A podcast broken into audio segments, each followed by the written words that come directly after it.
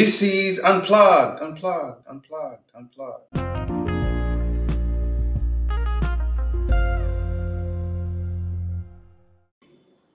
Welcome back to part two, to this episode of Unplugged.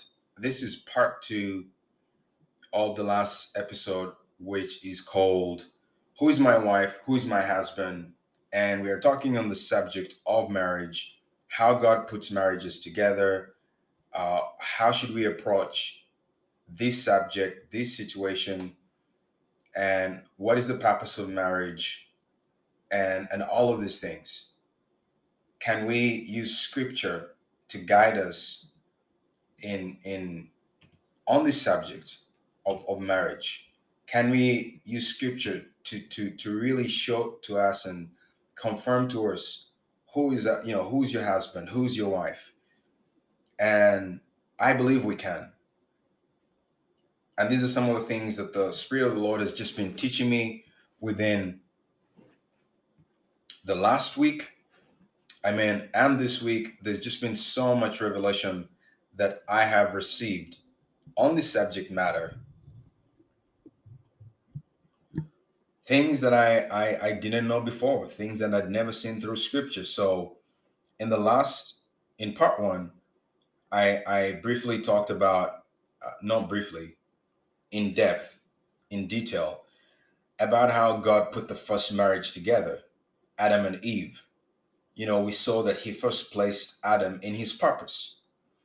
And after Adam was his, in his purpose, Adam didn't even know that he needed a wife, that he needed someone to help him accomplish his purpose. But God, it says, and, and God saw that it was not good for man to be alone.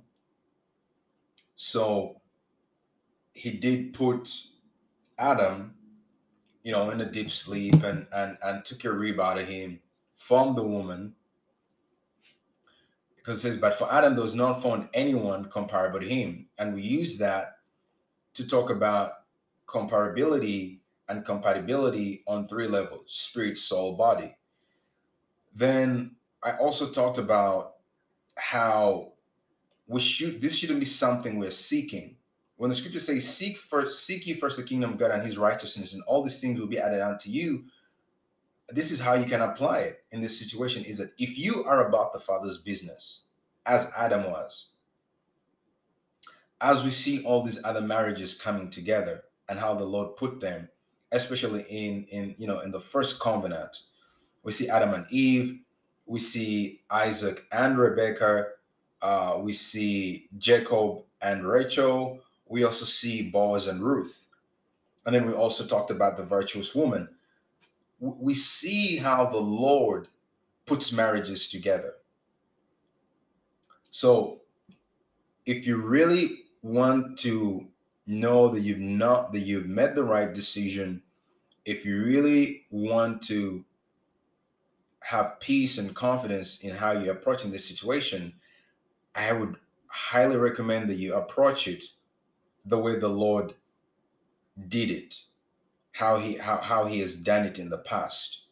And for me, it's been a challenge to me. I did share from a little bit of um, personal experience, and I've had the Lord challenge me and say, son, go back to the basics. This is how I did it. And if you will, if you will approach it like this, be rest assured, you will not miss out on the person that I am forming for you. Because the first thing we should do, both men and women, both sons and daughters of God, is we should seek his purpose. Seek his purpose. What is his purpose for your life? What has he called you to do? Once you have an understanding, once you're in that line, then the Lord himself sees it fit to bring Eve to you. This is what he did with Adam. It's also interesting that looking at the story of Boaz and Ruth, you know, Ruth wasn't seeking for a husband. If there's anyone who should have been seeking for a husband, it should have been her. Because she had lost her husband. She was a, a widow. But Ruth went seeking first the kingdom of God. Because when when she lost her husband and when famine hit them, Naomi was going back. Naomi was coming back. Naomi was her first mother-in-law. Naomi was coming back.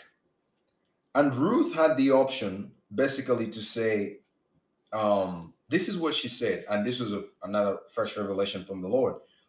So this is in the book of Ruth. And this is what Naomi said in, in, in verse eleven. Naomi said, "Turn again, my daughters. Where will you go? Why will you go with me? Are there yet any more sons in my womb, that they may be your husbands? Turn again, my daughters, go your way, for I am too old to have an husband. If I should say I have hope, if I should have a husband also tonight, and should also bear sons, would you tarry for them till they were grown? Would you stay for them from having husbands? No, my daughters, for it grieves me much for your sakes that the hand of the Lord is gone out against me." So Naomi suffered really calamity. She lost her husband, then she lost her two sons. So now she's stuck with her two, I guess you can call them daughters-in-law, but she's telling them, things are not going my way. I, I'm, I'm just going to return to where I came from. I have nothing to offer you people.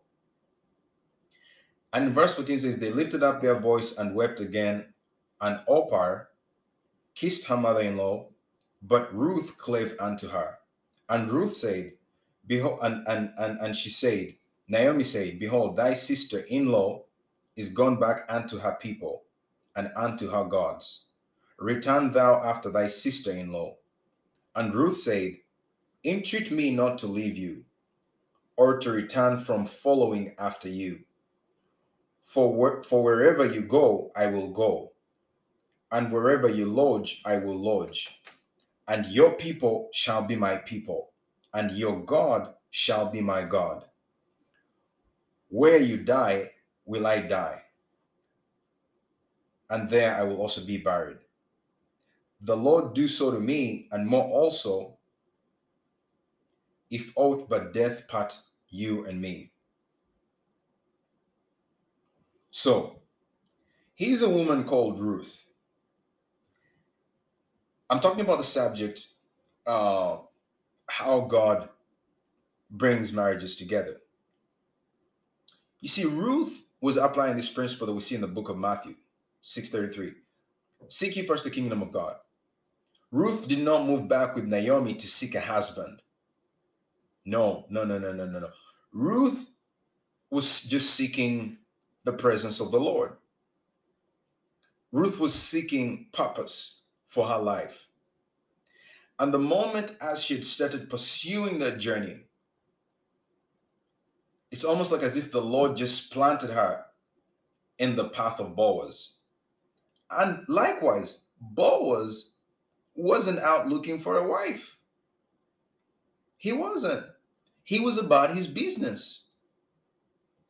He was a man who was working on his stuff. He was working, and uh, he was setting up his, he, he, he had a farm, uh, the most uh, profitable farm uh, in that region. He was minding his business. So the point here is Ruth was minding her business. She was about the father's business. Boaz was about the father's business. They were both pursuing their purpose. But somehow in this process, them coming together was just a byproduct. So in essence, Ruth was Eve, Boaz was Adam. And it's true, because Boaz was already on, had, was already on his destiny and purpose as well. Ruth likewise was pursuing a new destiny, her calling. And the Lord, because of her diligence, she kept her eyes on her purpose. The Lord, by default, just saw this as the best match to make. So when God is pairing people, God is not looking to shortchange you, daughter of God, son of God. God is not looking to shortchange you. And I think even me personally, this is come as a revelation, and I have to step out in faith, because somehow you have to get to believing that God is not going to shortchange you when it comes to your spouse, when it comes to your husband, when it comes to your wife. He is not, because God is looking to make the best matches possible. Why would God keep Boaz's eyes closed until Ruth showed up? And why would God keep Ruth's eyes also closed and, and you know, until, you know, Boaz showed up? How do you know this? If you go to the book of Ruth, chapter, chapter three, I will read this from the New King James so that we don't run, you know, just so that it's clear for everyone. So this is the book of Ruth. Ruth chapter three from verse ten. You'll see what it says. This is Boaz saying, actually, you know what? So anyways, Boaz is, you know, Boaz has now met Ruth. Ruth is working on the vine, on, on the fields of Boaz. She's just there to, to work. She's following after her purpose. So the, the relationship starts to form organically. The, the Lord starts to open up both their eyes. But in verse three, it's really interesting, because then this is what Boaz said. Then he said, "Blessed are you of the Lord, my daughter, for you have shown more kindness at the end than at the beginning, in that you did not go after young men, whether rich or poor. And now, my daughter, do not fear. I will do for you all that you request. For all the people of my town know that you are a virtuous woman." Wow. Here was a woman, Ruth, who was now a widow, but she was about the Father's business. She was about her calling. He said, "You have showed more kindness in the latter end than the beginning, inasmuch as you did not follow after young men, whether rich or poor." The whole town knew that Ruth was a virtuous woman. Ladies, the whole town knew that Ruth was about the Father's business. As you are molding yourself into this virtuous woman, as the Lord is forming you, He is going to now take you to your Boaz, because you'll now be comparable. Ruth's work ethic was the same as Boaz. Uh, I, I, I believe there's similar passions, but there was a desire, there was a similar desire in where they were both headed. And so in the moment, the Lord saw that the best match for Boaz was Ruth, and the best match for Ruth was Boaz. This is what this goes back to what we read then in, in the in, in the beginning, Genesis chapter two, verse eighteen, all the way to like twenty-three, is that the Lord was so that there was no one comparable. But for Adam, the Lord saw there was no one comparable to him. So what does he do? He takes out a rib out of him to form the woman. And after forming her, brings her back to him. Now, when I first asked the Lord, I said, this was before I, I did any research on really diving into what's the Hebrew, what's this, what's that. I said, Lord, why is it that, let's just think about it. The Lord could have easily formed, I mean, he could have just created another person, another woman. Why did the Lord have to take something, something about Adam's identity to form her? Again, it goes back to compatibility. Someone comparable to him. The scripture says, every seed produces after its kind. There had to be some alignment, not only in D N A or physiological alignment, but for our saints, this is talking about purpose, identity, Again, remember I said marriage should be best. There should be a connection. There should be compatibility on these three levels: spirit, soul, body, in that order. And so when I kept on thinking about it, this was before I did research and, and, and really digging into what does, I kept on asking, why did he take the rib? Why didn't he take hair? Why didn't he take a toenail?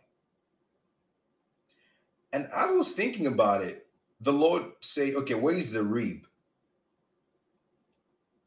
The rib, the rib is, is, is uh, some of the bones that form the rib cage. The rib cage is what is what basically covers up the thoracic cavity. It protects all the most important organs of your body. Your ribs actually start from just below, around your collarbones, below the clavicles, as they're called, around there, all the way down and form your diaphragm, all the way down. So the rib cage is what protect is, is what forms this whole thoracic cavity, and it protects all those thoracic organs, the most important parts of you, your heart, your lungs, your liver, your kidneys, everything is in there. And these ribs that go all the way down to that. You have twelve pairs of ribs. And as I was thinking about that, he said, what is one part that represents that part of our body? Our righteousness. Paul calls it the breastplate of righteousness. The breastplate, where does it cover? It covers the front part, our righteousness. Our righteousness in Christ is the most, is, is the most um, identifying thing about our identity in Christ. Everything comes back to our righteousness. Your righteousness is your identity. You, you know, your, your right standing, your righteousness, your right standing. Our identity in Christ is our righteousness. He was made our righteousness. We are the righteousness of God in Christ. So I didn't even know this. This was all just like revelation from the Spirit of God. And then out of curiosity, I said, that makes, that makes sense. He took a part out of Adam that represents the most critical thing or key thing about Adam, his righteousness, his identity. And also doing some research, the, the, the ribs are one of uh, are probably the only uh, regenerative uh, organ or tissue. Uh, there's something about regenerative. But anyways, I'm saying, yeah, what, what, what, what other thing represents that part of the body? Righteousness. But your ribs are protecting your identity. The most important things about your body are protected by your rib cage. So this, so this is why the Lord took a part out of Adam, was from the thing that protects his identity. So when the Lord is forming your spouse, he's using the things that matter the most to you to form her. He forms her. Or, ladies, your husband has the qualities that are key that, that you that you that you build your identity in Christ on, the most important things to your relationship, which is your righteousness, your right standing with God. You, you, you are comparable to him on that level primarily. That is, that is that. So I saw it. I, I started to see it. I, I'd never seen it. And guess what? Then I said, okay, let me find out what the Hebrew word means, even rib. So the Hebrew word for rib is pronounced as Selah, not the Selah we see in the book of Psalms. That's a different one. It's pronounced Selah. Actually, it's pronounced Selah. Selah or Selah? Selah, Selah, Selah. But it's it's spelled uh, S E L A. That's the trans alliteration. But he's the key. In Hebrew, the reeb has three letters. Three letters. And this this is the letters. To show you that when I when I read the Hebrew, it's like, wow. The Holy Spirit revealed this to me without even having dug into the Hebrew. This is the power of fellowship, where, where God can just start to tell you things and you don't even need to do too much research. All you have to ask him is why, why, why, why, why? And he'll tell you some things. You'll be like, oh, okay, okay, okay. So in Hebrew, these three, this word, the reeb, is represented by three words, three letters, I mean. The first letter is called ayin. Now, I'm just going to pronounce them the way they are in English. There's a Hebrew way to pronounce them, but for purposes of your own research, the first letter is ayin, and it's a picture of the eye. And basically, it represents spiritual sight and vision. It also talks about to watch, to know, and it's also the word and his ruach, which is his Holy Spirit, his presence, converging in your soul. Wow. So the first letter that that that that that, that when you translate reeb, the part that God took out of Adam to form the woman, these are the things he says. So these were the things that he took out of him, that he takes out of the husband, your potential husband, to form you, is such that there is comparability or comp- compatibility on this on this level. Remember, I said spirit, soul, body. But let's look at this. This talks about spiritual sight and vision. That's what the first letter represents. And then to watch. And then to know. And then talks about the word and his Holy Spirit, his presence converging in your soul. Then the next letter is this is called lamd or lamed. Lamd. And this letter is also very powerful. It makes sense. It's a picture of a staff. The second letter that represents uh, a, the, the word reeb is, is called lamd, and it's a picture of a staff. Well, we are very familiar with that. Who uses a staff? A shepherd. To do what? To shepherd the sheep. Now, it means the leader and teacher of the flock. It also, the staff can also represent to protect and to steer the sheep. It also talks about to yoke, as in being yoked to Jesus, being yoked to God. It also talks about discipleship. Again, you can see the key elements that were that the Lord had already formed in man, that he took from him to form the woman. This is what he took. So, so a leader, a teacher, to protect, to steer, discipleship. These were already the qualities that he was that that, that, that the Lord will build in your husband.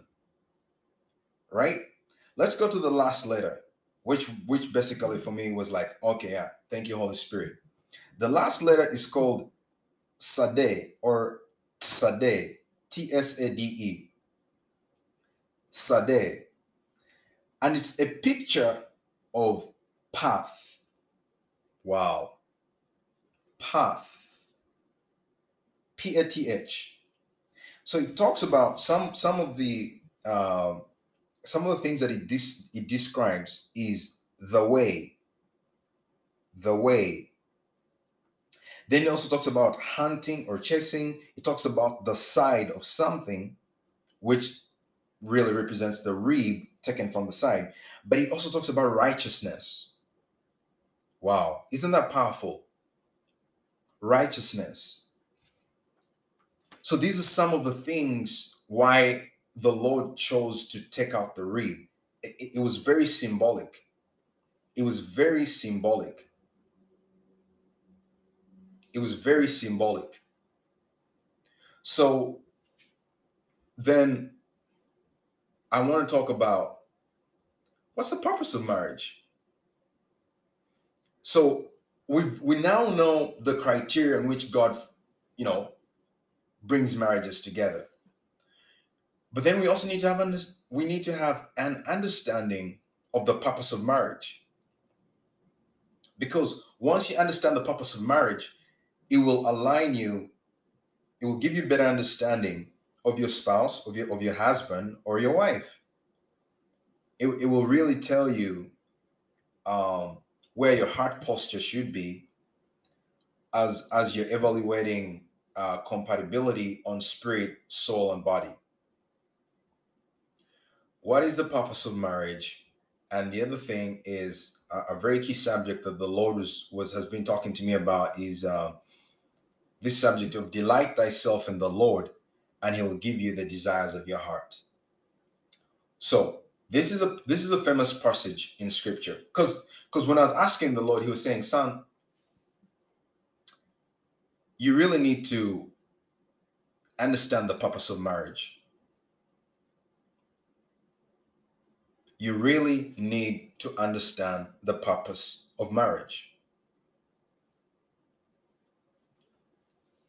And I think a lot of people are in the body of Christ still, they kind of know, but it hasn't really been engraved in their minds, in their spirit, in their soul, that, hey, the reason I actually would like to get married is because of this is the primary reason. Because to understand the purpose of marriage, we need to, first of all, look at a passage of scripture that the Lord uses, the Lord talk, uses, talks about, reveals something about marriage that should really help you in, in, in your desire of this thing called marriage. It should really help you realign how you're trying to approach this subject matter. Okay.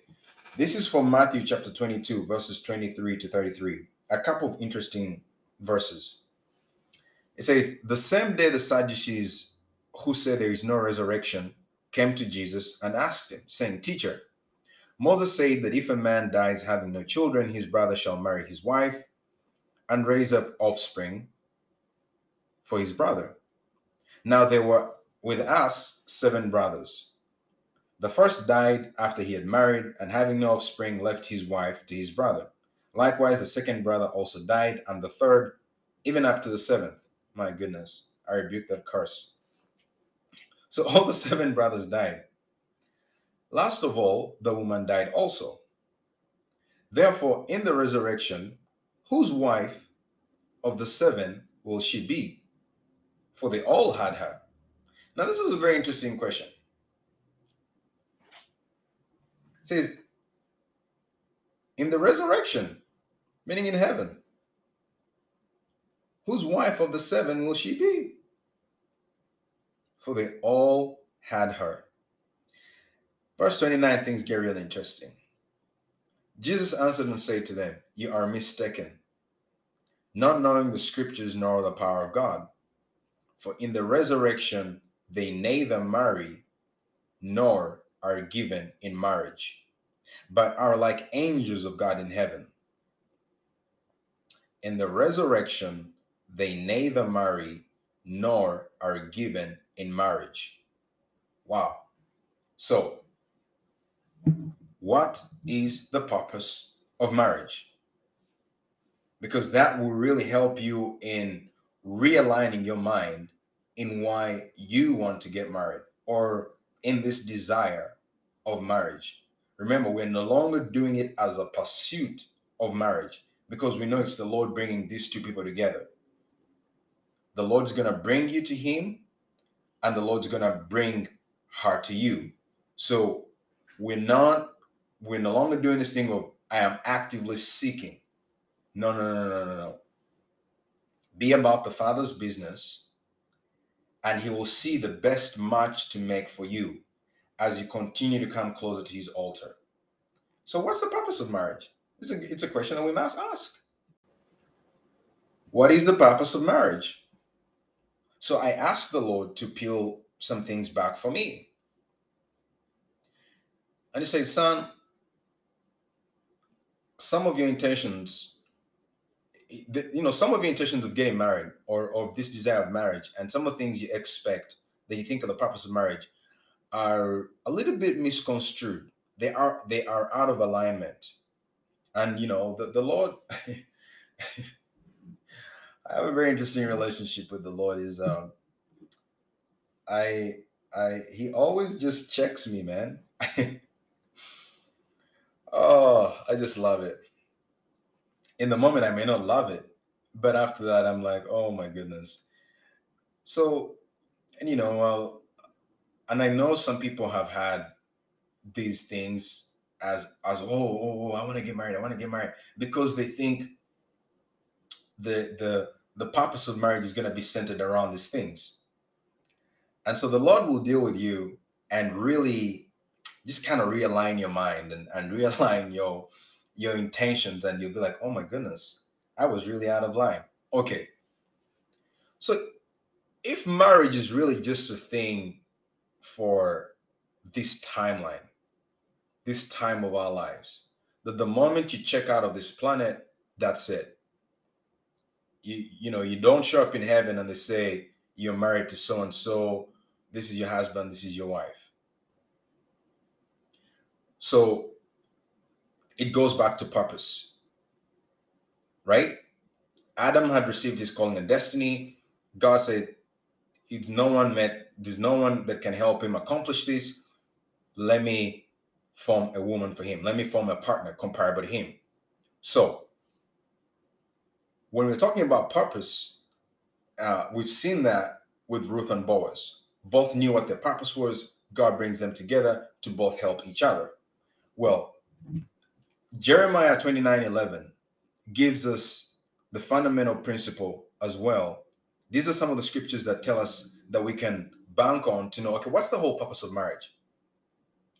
Jeremiah twenty-nine eleven says, for I know the thoughts that I think toward you, says the Lord, thoughts of peace and not of evil, to give you a future and a hope. For I know the plans that I have for you, says the Lord, they are plans for good and not for disaster, to give you a future and a hope. So the Lord says, I know the plans that I have for you.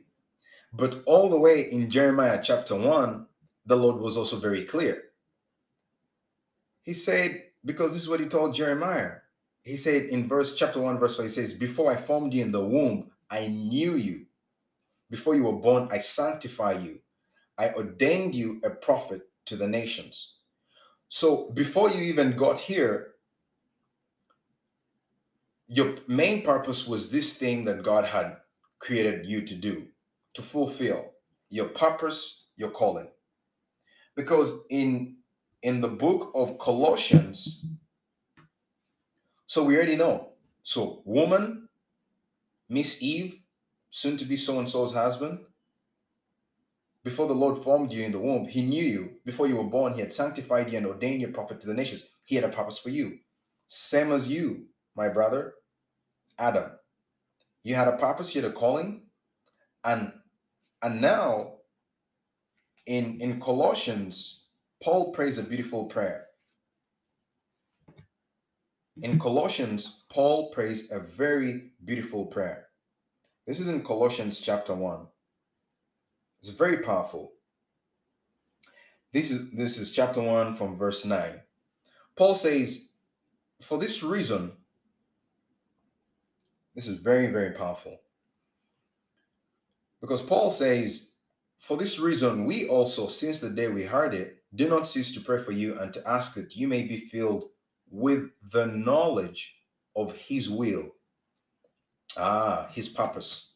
It says, you be filled with the knowledge of his will in all wisdom and spiritual understanding, that you may walk worthy of the Lord, fully pleasing him, being fruitful in every good work and increasing in the knowledge of God, strengthened with all might according to his glorious power, for all patience and long-suffering with joy. This is the prayer that Paul is praying for, that we may be filled with the full knowledge of his will, that you may know your purpose, your calling, your destiny, in all spiritual wisdom, in comprehensive insight into the ways and purposes of God, and in understanding and discernment of spiritual things, that you may walk and live and conduct yourself in a manner worthy of the Lord, fully pleasing to him, desiring to please him in all things, that you will be fruitful in every good work, and steadily growing and increasing in and by the knowledge of God, with fuller, deeper, and clearer insight, acquaintance, and recognition. We pray that you may be invigorated, invigorated, and strengthened with all power according to the might of his glory. Wow. To exercise every kind of endurance and patience, perseverance, and forbearance with joy. Wow. It says, we give thanks to the Father. It says, we give thanks to the Father who has made us to be partakers. It says, we give thanks to the Father who has made us to be partakers. We give thanks to the Father who has made us to be partakers of this inheritance in the saints. So right there and then you can see what Paul is saying. So once you know your purpose, the whole point of marriage, and then, of course, the famous uh, Ephesians one, I mean, Ephesians chapter two, verse eight, actually verse ten, it says, for we are his workmanship, created in Christ Jesus unto good works, which God has before ordained that we should walk in them. That is the purpose of marriage. The purpose of marriage is that you will help him and he will help you. This is the essence of marriage. You will help him and he will help you. You will help her and she will help you. Marriage, the main purpose of marriage, because it says, and this is what the Lord was telling me. It says, son, there's some things I want to build in you before, uh, you know, before I can present my daughter to you. I said, okay, what are those? He started to show me things about marriage. He started to say things like, um, I say, he says, marriage is not just going to be this thing where all that is happening is, is, is, is people right now uh, look at marriage because they, they look on, on social media and they see cute pictures, cute vacation pictures, cute family pictures and videos of different couples. So we're, we're built a new purpose of marriage based on social media because we think that marriage is coming together and taking cute pictures for Instagram, going on vacation, uh, sex and Netflix and chill. And, and yeah. And then you, you, you, you, you, you, you, you create vlogs about it and show to the world how you have a beautiful marriage. No, no, no, no, no, no. Because guess what? In heaven, when you and you, the person who was your wife, get into heaven, heaven, it's about business. The scripture says, on that day, every man's work shall be tried. And if your work, and it shall be tried with fire, which means everything that you did on this planet will be tried by fire. The works of your hands, every word, every idle word, you, you, you, for, for, for by your words you shall be justified, and by your words you shall be condemned. It says the Lord will judge every idle word. So when you show up on that day and you present the works, because it says all your works are written down, everything you're doing is written down. Now, when you present that book, when that book is presented before the fire of the Lord, it says it will try all those works. And if and it will burn, if it be found with uh, the scripture uses uh, wood, straw, and stubble. But you want, when you show up on that day, to receive your rewards, that the works that, that you're showing up with on that day are works of gold. That's what the scriptures tries to encourage us about here. It says that the works be the works of gold. The works be the works of gold. I'm trying to find uh, that scripture. It says every man's work will be tried. It's in, yes. Wow. It's, uh, this is in, it's in first, yes. It's in First Corinthians chapter three. It says, every man's work shall be made manifest, for the day shall declare it, because it shall be revealed by fire. And the fire shall try every man's work of what sort it is. There's another part where it talks about um, wood, straw, and and stubble. Let me let me first find that. There's another scripture which which is very, which is a better description. Wood, straw, and and and stubble. Yeah, first, first Corinthians three twelve. Yes. How come I didn't see that? Yes. And if any man build upon this foundation, gold, silver, precious stones, wood, hay, and stubble, every, your work will be tried. So what he's basically saying here is that what the Lord has been telling me, saying, son, I want you to look at marriage as I am just giving you the privilege of helping my daughter fulfill her destiny. You're not coming into marriage to be served. The scripture says the Son of Man came not to be served, but to serve. There's a lot of people right now who are looking at marriages just so that they can, what am I going to get? What is this person going to give me? What is this person going to give me? No. The Lord has just been straightening me out and saying, it is not, uh, you are not getting married just to uh, take cute Instagram pictures, videos, vlogs, have sex, and that's it. No, there's a purpose, an identity. There's a purpose I have ordained for my daughter on this planet. And I'm only giving you the, the privilege to walk with her, to finish her fight. Paul talks about fight the good fight of faith. Then he talks about, I have run my race. Because guys, you see, and this is kind of shocking to me, marriage is not, listen, when you get up on that day that Paul is talking about where your works will be tried, how disappointing when you go up to the Father to receive your crown of righteousness and your gifts, that for all the works that you did in your marriage will all be burnt down. Because all it was, it was just selfies. It was just Instagram pictures. It was just vlogs. No, no, no, no, no, no, no.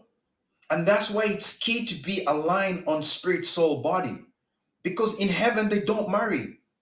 So the only purpose of marriage is to help me, is, is, is, is to help God's daughter to finish her course on this planet. She, my wife will always be God's daughter. She will not always be my wife. No, she's only my wife until we depart and go home to be with the Lord. After that, but before she was born, she was God's daughter. After she leaves this planet, she's still God's daughter. And he's only, for him to consider me worthy to be the one to walk with her, this remaining part of her journey is a privilege and a divine honor. And that's why when you look at the structure of marriage, he's talking about things like uh, the man should wash the woman in the word. We've taken the scripture of treat women as, as, the, as the weaker vessel out of context. No, no, no. He's saying she's precious. He says treat her as precious as she is. You may not know this, but women are the crown jewel of creation. They were the last thing to be created. And isn't it also interesting that God did not need a man to, to bring Jesus onto the planet? He needed a woman, Mary, but she had a virgin birth. So he's telling me, son, uh, the same way the Son of Man, Jesus Christ, came here and laid down his divine privileges so that he could help us fulfill our destiny in Christ, the works that were ordained for us before the foundation of this world. He's saying, son, the same way Jesus came off the throne, came down from heaven, took on the body of a man to help you achieve, to help you walk in the good works that I've ordained for you since before the world, is the same way I want you to sacrifice your life for my daughter to finish her destiny. This is about serving. And now I'm here learning how to serve and saying, Father, teach me. I, I, I, I didn't learn that. I come from Africa, where, where the culture is about women serving men. But that's, that's not what the word of the Lord says. Because our Savior, Jesus Christ, he's a server. He, he, this, he said, this, I've not come to, serve, to be served, but to serve me. He washed his disciples' feet. He cooked them food. He took, he took the burden for us. And he's passed on the baton down to me, the man.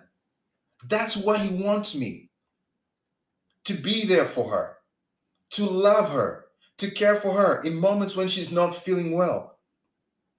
In moments when maybe the world might tell her that her body type is out of style. For me to appreciate her. To make her feel loved. To be with her all until the end.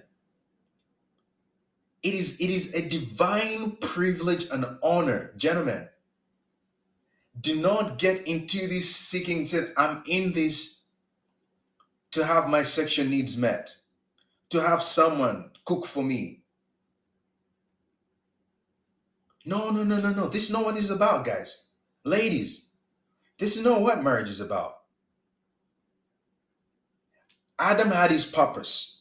And Eve was formed to be comparable to Adam's purpose. So you're being formed to help Adam fulfill his purpose and destiny. Likewise.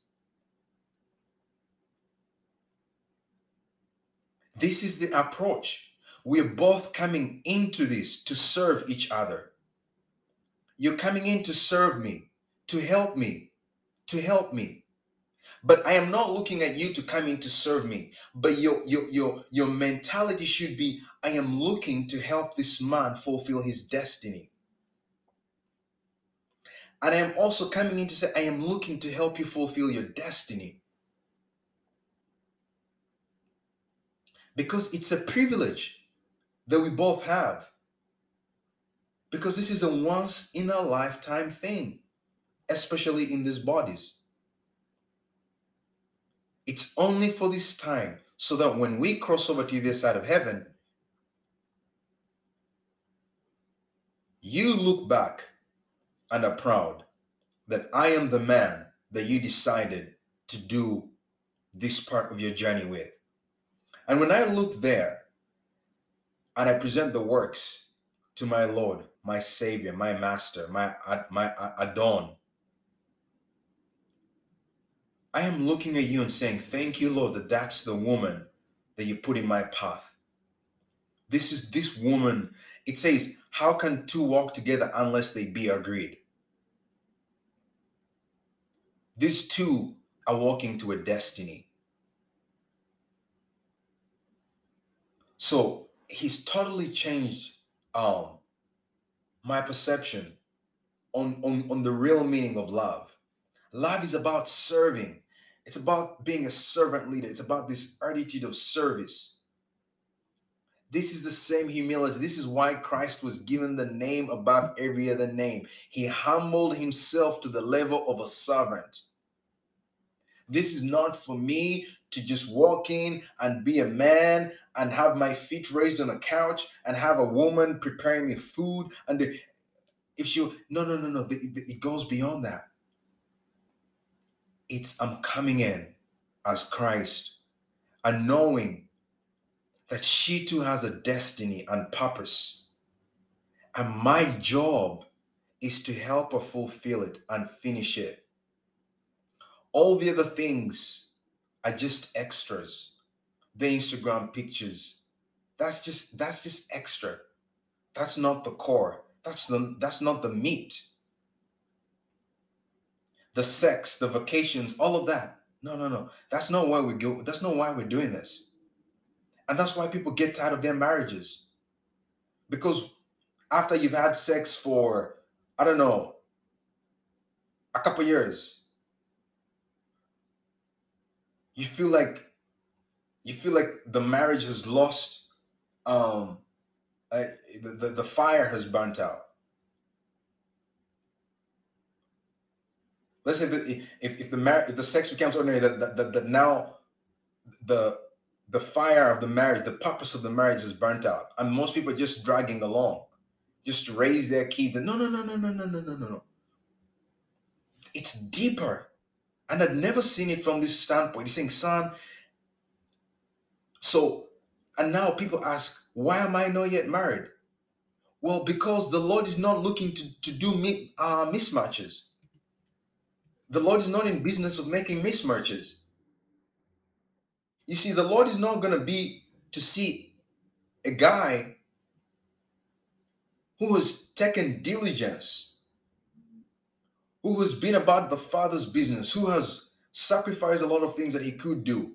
And now he's in the line of his purpose, his destiny and calling.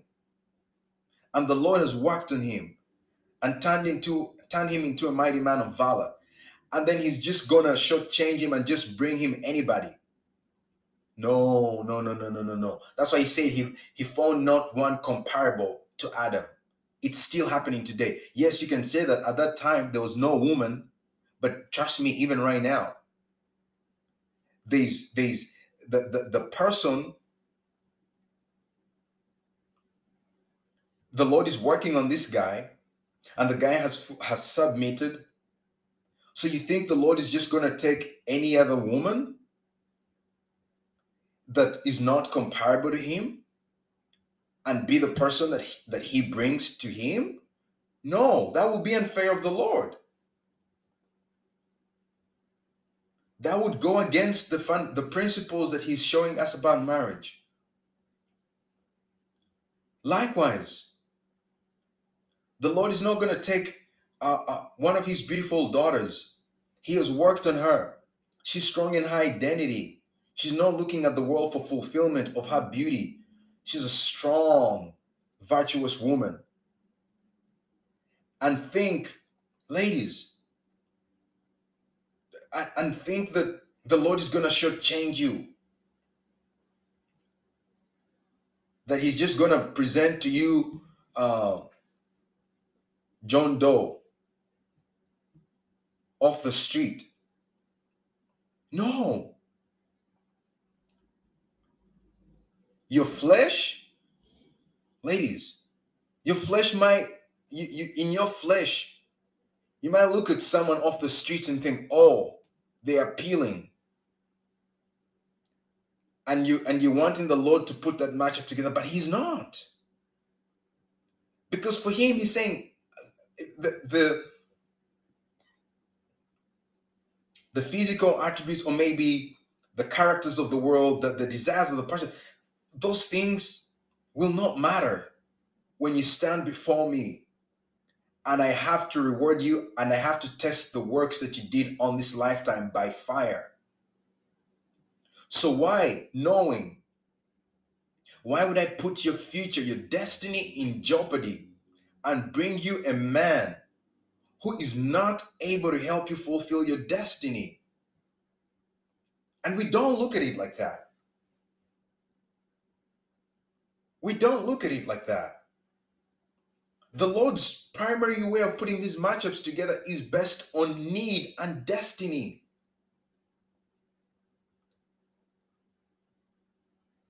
He's going to bris- he's going to present the person that he knows will help you fulfill your destiny.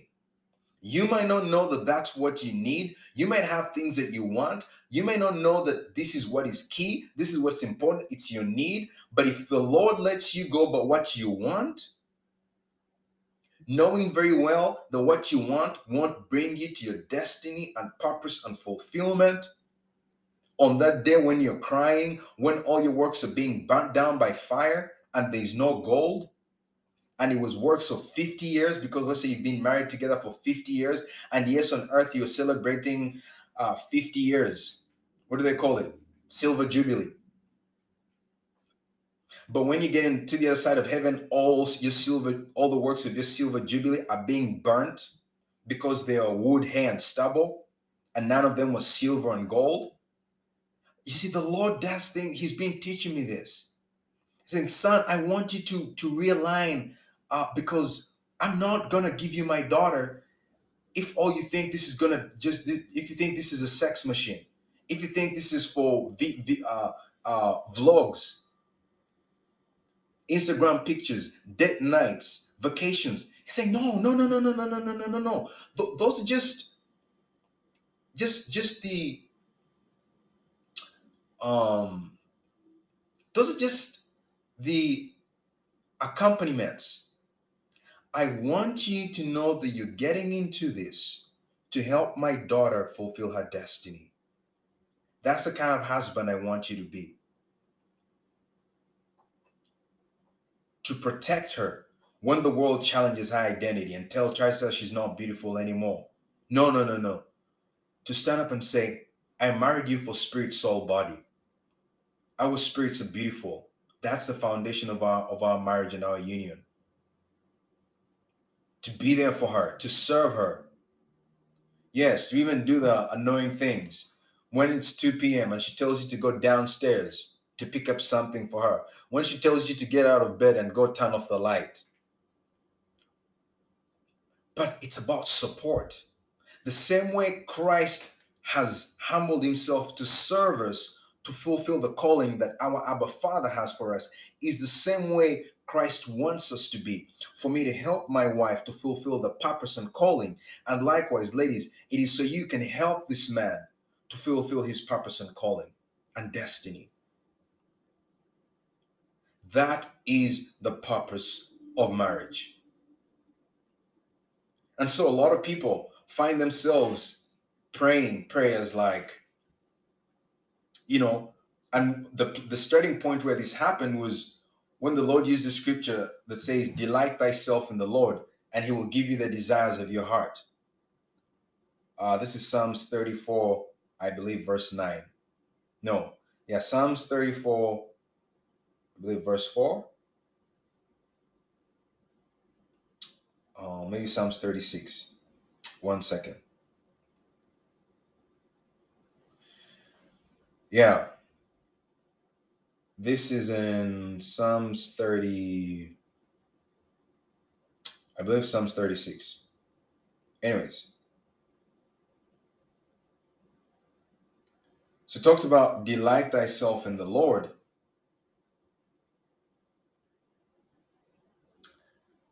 Yeah, Psalms thirty-seven, verse four. It says, delight yourself also in the Lord, and he shall give you the desires of your heart. What does this mean? The Lord has been really pulling back the curtain, and this is how he's been teaching me. He says, when it comes to the desire of getting married, it's not a wrong desire, because it's God who said man should not be alone, and and and and so he created woman to bring. So getting married is, is, a, is a beautiful desire to have. However, you have to delight yourself in the Lord on this issue. There's something that I'm, I'm coming up that I'm, I'm, I'm, I'm noticing a pattern in the scriptures. It talks about there's something called uh, ask for the thing behind the thing. You see, Solomon asked for wisdom. And the Lord was really impressed. He said, you, you could have asked for health, long life, wealth, but you asked for wisdom. Because if I give you wealth, long life, these things without wisdom, you will lose it. And the thing behind the thing is, is, is always a character thing. So the desire to get married is not wrong. It's beautiful.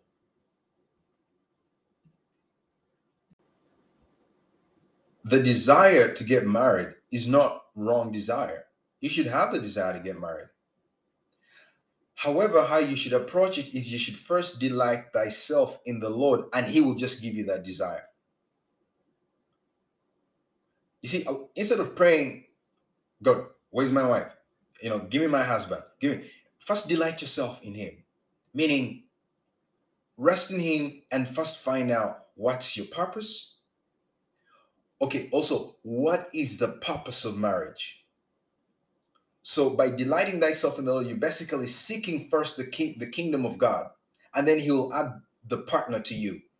Seeking first the kingdom of God, you can, it also has a context of if there's something, let's say, you want to start a business. When you seek first the kingdom of God, you're seeking first his wisdom, his counsel, his direction, his alignment on the subject. And then once he's once you've established synchronicity with him, he by default just gives you the thing. So for me, in delighting myself on this desire of marriage, how do I approach this? Is, is asking him to teach me how to love his daughter. He said, what, what, how should I, how should I, you know, as, as, as we saw the description of the word rib, one of the letters being lammed, which talks about a leader, a teacher, to protect, to steer, discipleship, righteousness, the way, the path, spiritual sight and vision, to know, to watch, to be an eye. I start asking him, how should I love your daughter? You know, where some of the things where I normally have a short fuse? What parts of my character would cause uh, fires to come up in my marriage? When you bring her to me, what things do I need to watch out for? Where should I be more compassionate? Where should I be more supportive? Where should I be more accepting? Where should I be more submissive? In what capacities? So the Lord starts to show you. This is what it's, this is what one says, seek ye first. There's an aspect of seeking first God, but there's also another, there's another aspect of, on an issue, you first seek him, his way of handling that before you enter into business. Seek him. How should I do this business? What do I need to know? Teach me how you do, how you, how to build a successful business. Teach me how to treat my customers. Teach me how to build. Teach me how to do all these things. Then, by default, he gives you the desire. Yes, there's the other aspect of you just seek him and he changes the desires of your heart. But there's also this aspect of context where we say, I'm going to delight in you on this issue. Show me how to love her. Show me how to care for her. Show me how to support her. Show me how to pull her up. Show me how to love everything about her. Show me how to love her when she's eighty. Show me how to love her when she's thirty-one. Show me how to love her when she's fifty. Show me how to be loyal to her. Show me how to be truthful to her. Show me what are the things that will cause me to stumble. What are the things that will cause trouble, will cause problems. And the Lord will start to show you these things.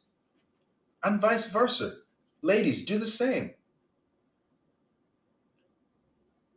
Don't believe all of these things of uh, uh, horoscope signs and all this, all this stuff about um, love languages and this and that. It's deeper than that. Ask the Lord, what are the real love languages? How should I love your, how should I love my husband? How should I treat him? How should I support him? Show me things in my character that I need to build upon to be able to be a great mother, to be a great wife, to be a great partner.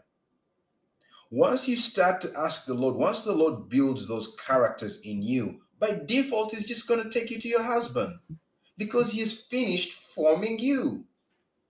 And likewise, by default, he's already finished forming these things in me. So by default, he'll just bring her to you. It becomes easy for him to, to answer that prayer. You don't even need to pray about it. Adam didn't even pray for a wife. He didn't. Boaz didn't pray for a wife. Ruth didn't pray for a husband. How did they end up together? It's because the things of the Lord evaluates highest had already been aligned. and sorted out, which was their character postures of seeking him first, seeking their purpose first, seeking their destiny first, seeking the will for his life, for their lives first. And then once there was alignment on that level, it was done deal. The Lord just brought Ruth to Boaz, and yes, he just brought Eve to Adam. Adam didn't pray for a wife. So when you talk about delighting thyself in the Lord on this issue, and he'll give you the desires of your heart, this is what he's talking about. So seek first here as well talks about go about the Father's business. Don't go to church meetings to find a spouse. Don't go to church congregations everywhere. For you, your, your, your primary objective is to seek a spouse. No. Go there to seek fellowship with fellow brothers and sisters first. And then the Lord will open both your eyes and you will see and know each other. Seek first, seek ye first means seeking first his opinion, his main objective for that thing or situation. So if I'm dressing up to go to church on Sunday, my main objective should be I'm going in to meet Jesus and to be in his presence. And as a byproduct, as I keep coming to his presence, it's inevitable that he will open my eyes and I will see my wife right there. And likewise, this should be their approach. The best person for you will be the one who has met the same commitment in moving as close as they can to the Father, so you will not have to turn your head around, you'll not have to break your neck to find them. If you just keep being about the Father's business, he will put these things together. This is this is one of the things I was talking to my sister about. One of my sisters, I said, I said, listen, if you just go about the Father's business on this issue, it doesn't matter whether you are in South, if the Lord can create trips just so that you two people can meet on the plane. I'm telling you, once your destinies and purposes are aligned in the Lord, the other stuff is the easiest for the Lord. If you are on one side of the continent and she is on one side of the continent, the Lord will bring her together. He will bring you together. He will create urgency for her to travel. He'll create urgency for him to travel and for you to travel at the same time. And you will meet. Not knowing that both of you have just been seeking the Father so diligently, your purposes and your wills have lined up, and all the Lord just needs is now to make something happen in the natural. And from the moment that you talk, you're going to feel like, oh my goodness, it feels like I've known this person forever. It's because the Lord was working on the things that form your compatibility on a spirit, soul, and body level. So you say, oh man, I feel like I've known this person for a long time. I feel like I, all that stuff is, is just the, the Lord, that stuff is just the icing on the cake. That stuff is the easy stuff to do. For, for you to meet him, you do not need to be looking for, you know, the Lord, the Lord can just bring you two together. Just make you two meet at a grocery store. Make you two meet at a gas pump. The Lord can create a way that she will have to talk to you. You will have to talk to her. And boom, the rest is history. Again, think about it. As human beings, there's a lot of filth that we're trying to burn away. The scripture says the Lord is a consuming fire. So as both you and her, as both you and him, move towards the altar where the fire of God is stronger. As you move closer and closer to the fire of God, it will start to burn away the filth and impurities of our character. It will bring out, it will bring out the finest things. It will purify us like silver. And the Lord will say, this is a match or a union or a matrimony. And this is a union that I'm ready to put together. But because there's been commitment from both sides. So I just want to challenge you to approach this subject moving forward like this. Go and read through. Rebecca was prepared for Isaac. Rachel was prepared for Jacob. Uh, Ruth was prepared for Boaz. It, it, it just, if you look at how the Lord has done it, that's how he does it. So let's go back to the basics on this issue. The faster you start to seek the Lord, your purpose, your destiny, your calling, the faster he will bring Eve to you, and vice versa. Ladies, the faster you allow the Lord to form your purpose and destiny and your calling in you, the faster he will take you to your husband. So both the man and the woman have a role to play. They both have to be submissive to God in this process. They're both running parallel to the altar of God, but they're both on this journey where they're both running parallel. And once, as they get closer and closer and closer to the to the to the altar of God, he says, "Daughter, meet my son. Son, meet my daughter." Boom, it's done. But both of them are pursuing his calling and his purpose in them first. And then the Lord says, "This is a match that I am ready to put together." You don't even need to pray about it. So for me, this has also been a wake-up call. I've had to repivot my mindset and say, okay, Lord, I now put this issue back in your hands. You've given me revelation, and I'm going to believe. I am going to keep running to your altar. As I keep running to your consuming fire, more impurities will be burnt away from my character. And the woman that I find in your presence and your altar will, without a shadow of a doubt, be my wife. I've dropped the posture of seeking. No. No. No. Not going to do that. And trust me, it takes faith to do that. It takes faith to put this back in the hands of the Father. That's the approach I had used previously, and I feel like I've moved away from it. Put me in trouble, but now I'm going back to that. And I want to challenge you to do the same thing. I am telling you, the faster and sooner you can just start to do this,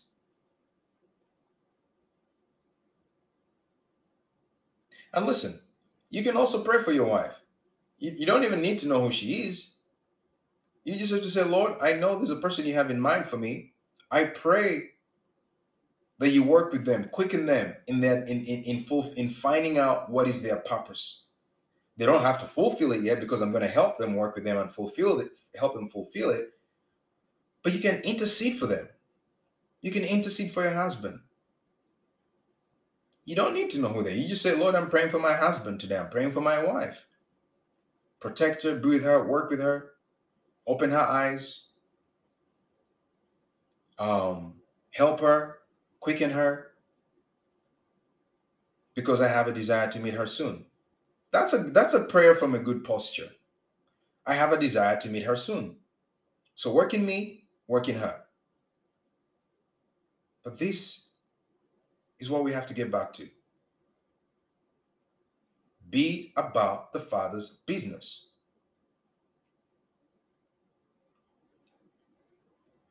Otherwise, you, you end up into prayer land, praying and praying and praying and praying and praying and praying and praying and praying.